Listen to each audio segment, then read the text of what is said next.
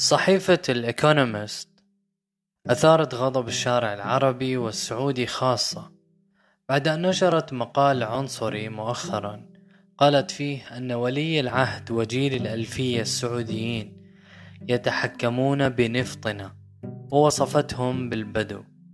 بغض النظر عن بدو أو غير بدو حصلت مقالة للأستاذ أنس بن فيصل الحجي بيشرح عن تاريخ النفط فحسيت إنه هي فرصة مناسبة مع هذا المقال تبع الايكونومست نبين إنه كيف الحضارة الغربية مع كل شيء استفدناه منها إلى أنها دائما ما تنكر آه، فوائد الحضارات الأخرى أو إنجازات الحضارات الأخرى اللي هي السبب في إنجازات اليوم بسبب المعلومات التراكمية اللي ما بتخفى عن أي حدا.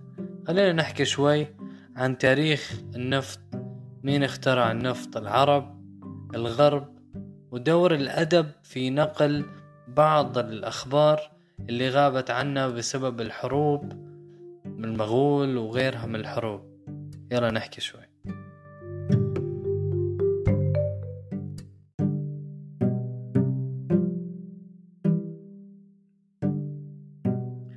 يؤكد الأدب الغربي بما في ذلك الدراسات الاقتصادية والسياسية والاستراتيجية والتاريخية على أن الولايات المتحدة كانت أول من قام باكتشاف واستخراج النفط بكميات تجارية عندما قام كولونيل دريك باكتشاف النفط في تيتسفيل في شمال غرب ولاية بنسلفانيا في عام 1859 ويفخر الأمريكيون بعلمائهم الذين قاموا بتكرير النفط الخام واستخراج مادة الكيروسين منه. أولئك الذين استخدموا النفط الخام ومشتقاته في عمليات التشحيم. وتشكل صناعة النفط الأمريكية جزءا من تاريخ الولايات المتحدة الذي أثر في حياة الملايين من الأمريكيين بسبب الملكية الخاصة لحقول النفط. ونظرا لهذا التراث الكبير وسيطرت شركات النفط الأمريكية على صناعة النفط العالمية وقيامها مع بعض الشركات الأوروبية باكتشاف النفط الخليجي. فإن عددا من الأمريكيين يعتقدون أن نفط الخليج هو نفطهم لأنهم هم الذي وجدوه واستخرجوه. ثم قامت دول الخليج بالاستيلاء على النفط بعد طرد الشركات العالمية من المنطقة. لهذا فإنه من السهل أن يقوم الساسة الأمريكيون وراسمي السياسات وغيرهم بتسويغ التدخل الغربي في المنطقة. لهذا السبب وعلى الرغم من أننا لا ننكر دور الأمريكيين في صناعة النفط العالمية الحديثة وخاصة دور معهد النفط الأمريكي إلى أن هناك إجحافا لا يمكن السكوت عنه في حق العرب الذين اكتشفوا النفط وأهميته وعرفوا مواصفاته وطرق تكريره قبل الغرب بعدة قرون. كما قاموا بإيجاد إطار قانوني يحكم طرق استخراجه ووضعوا الضرائب أيضا قبل الولايات المتحدة بقرون. والمتصفح للكتب الغربية يستنتج بسهولة أن الثقافة الغربية تجاهلت تماما بقصد أو بغير قصد العلاقات التاريخية بين العرب وبين النفط حيث تنتقل الكتب والمقالات من الحديث عن وجود النفط في منطقة الرافدين قبل الميلاد إلى العصر الحديث ودور الشركات الغربية حيث يتجاهلون بشكل فاضح آلاف السنين من الحضارة ودور النفط فيها.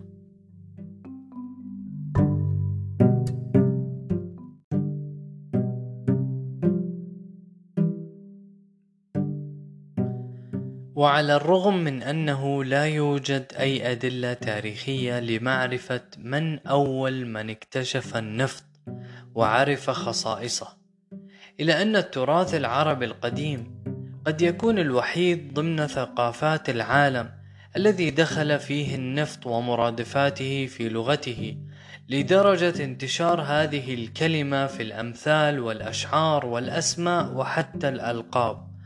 وهناك عدة شعراء جاهليين ذكروا النفط في قصائدهم بتعبير أو بآخر.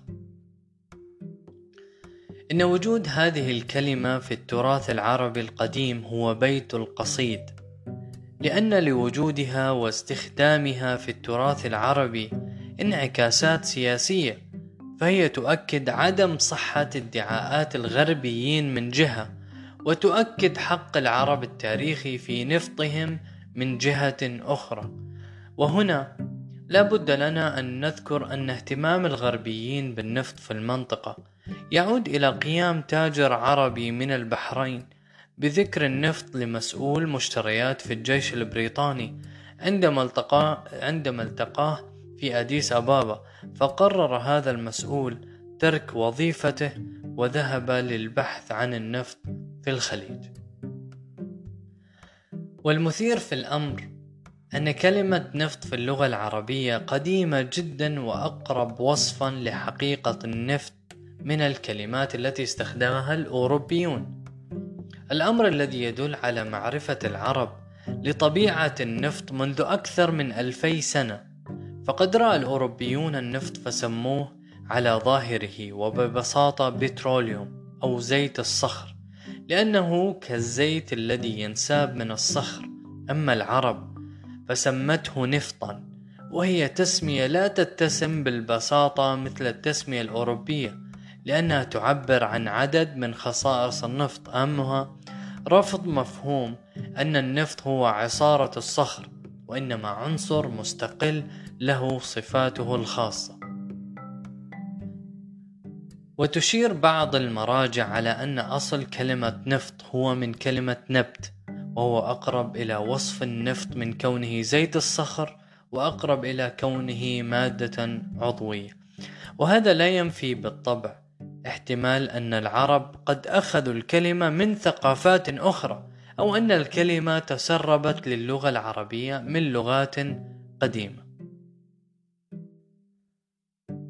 هناك عدة معاني لكلمة نفط في اللغة العربية. فإذا كان النفط شيئا فإنه يعني البترول وإذا كان النفط صفة فإنه يأتي بمعنى الغضب الشديد أو الغليان أو العطس. فيقال فلان ينفط والقدر تنفط ونفطت الماعزة أي عطست. وورد أيضا أن النفط يعني البثور المليئة بالماء التي تظهر في اليد نتيجة العمل. ومن الواضح من أن هذه التعاريف متشابهة حيث تعني كلها الخروج بقوة وعنف مثل العطس والغليان كما أن وضع الكمائن النفطية يشبه كثيرا وضع البثور الجلدية وإن كان هذا المفهوم يعد مفهوما حديثا لم يدركه الناس في ذلك الوقت وجاء النفط بمعنى الجار والجار هو أحد أنواع النفط.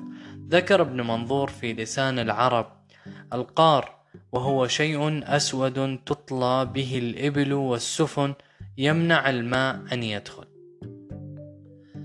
وعرفت العرب الصفات الأساسية للجار فربطت بين الجار وشدة سواده واستحالة تغير لونه فذكروا العديد من الأمثلة في هذا المجال. مثلا لا أفعله حتى تبيض جونة الجار. وذكر ابن رشد في شرح البرهان وكذلك حمل البياض على الثلج والسواد على الجار. ويستخدم المثل السابق للتعبير على استحالة رغبة الشخص بفعل شيء ما وورد أيضا في لسان العرب لا أفعله حتى تبيض جونة القار.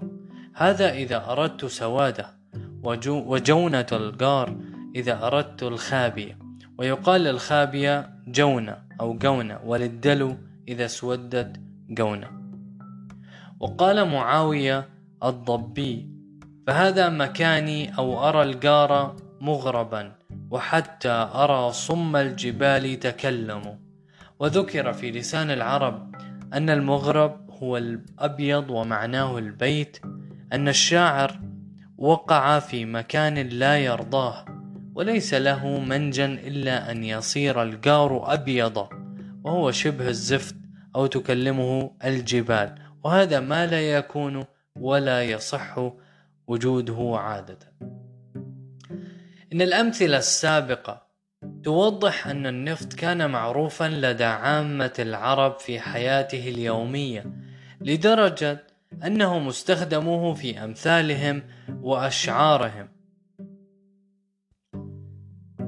لقد ضاع جزء كبير من إرث علماء العرب خاصة في مجال الكيمياء في فترة العصر العباسي بعد دخول المغول لبغداد. ولكن بقايا قصيدة أو قصة بقايا قصيدة أو قصة قد توحي لنا بأشياء كثيرة. فالشعر له وظائف عدة. وما الوظائف الأساسية للإعلام اليوم؟ إلا وظائف قام بها الشعر على مر القرون. ولعل أهم وظيفة للشعر أنه حافظ على جزء من تاريخ الأمة. من بين أبيات الشعر نستقرأ التاريخ ونستشهد على أحداث لم يذكرها التاريخ وللأبيات أدناه أهمية تاريخية وانعكاسات سياسية واجتماعية عديدة حتى في وقتنا الحالي رغم أنها قيلت منذ مئات السنين. إن أهم انعكاس للأبيات هو أن المسلمين في بغداد عرفوا النفط كغيرهم ولكن الأبيات بالإضافة إلى دلائل أخرى من كتب التاريخ والفقه تشير إلى أن المسلمين أول من أوجد كيان قانوني وإداري لاستغلال النفط وقاموا بالحفر واستخراج النفط من مكامن سموها نفاطات وما مدينة القيارة أو القيارة في جوار بغداد إلا مدينة استمدت اسمها من القار بسبب وجود عدة نفاطات في المنطقة. وما ذي قار إلا منطقة انتشر انتشر في النفط أو فيها النفط في سبخات على وجه الأرض. ونظرا لانتشار القيارات أو النفاطات في العصر العباسي وكثر الاستثمار في القطاع النفطي قام الخليفة بتعيين والي للنفاطات لتنظيم أمرها والإشراف عليها. تشبه وظيفة وزير النفط في عصرنا الحالي والأبيات وردت في ربيع الأبرار للزمخشري كما ذكرها البيهقي في المحاسن والمساوئ تحت باب مساوئ الولايات. كتب عبد الصمد بن المعدل إلى صديق له ولي النفاطات فأظهر تيها وتجبرا. يقول الشعر أو الأبيات لعمري لقد أظهرت تيها كأنما توليت للفضل بن مروان منبرا. وما كنت أخشى لو وليت مكانه أبا العباس أن تتغير بحفظ عيون النفط أحدث نخوة. فكيف به لو كان مسكا وعنبرا. دع الكبر واستبق التواضع. إنه قبيح بوالي النفط أن يتكبر. وكنت قد ذكرت الأبيات وقصتها لأحد أشهر علماء القوانين أو علماء قوانين الطاقة في وقتنا الحالي وهذا نقل عن الأستاذ أنس بن فيصل الحجي. وهو, وهو بريطاني يعمل مستشارا قانونيا للبنك الدولي وعدد من الدول النفطية. فاندهش البريطاني للغاية فالغربيون يعتقدون أنهم أول من أوجد كيان قانوني لاستغلال النفط في نهاية القرن التاسع عشر وأكد على أن تنظيم عمليات استخراج النفط في العصر العباسي هو أقدم مرجع سمع به لإطار قانوني لتنظيم عمليات استخراج النفط.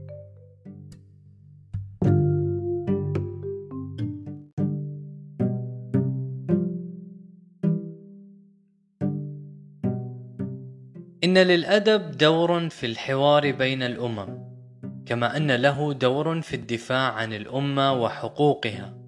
وفي الأدب العربي أمثلة عديدة للدفاع عن الأمة العربية وحقها في نفطها. وهذا يوضح دور الأدباء الآن في صياغة الفكر العربي النفطي. وهي مهمة لا تقتصر على الاقتصاديين وعلماء القانون فقط ولكنها تشمل الجميع حتى الشعراء. وهذا يعني أن أدب النفط هو جزء لا يتجزأ من الفكر العربي النفطي.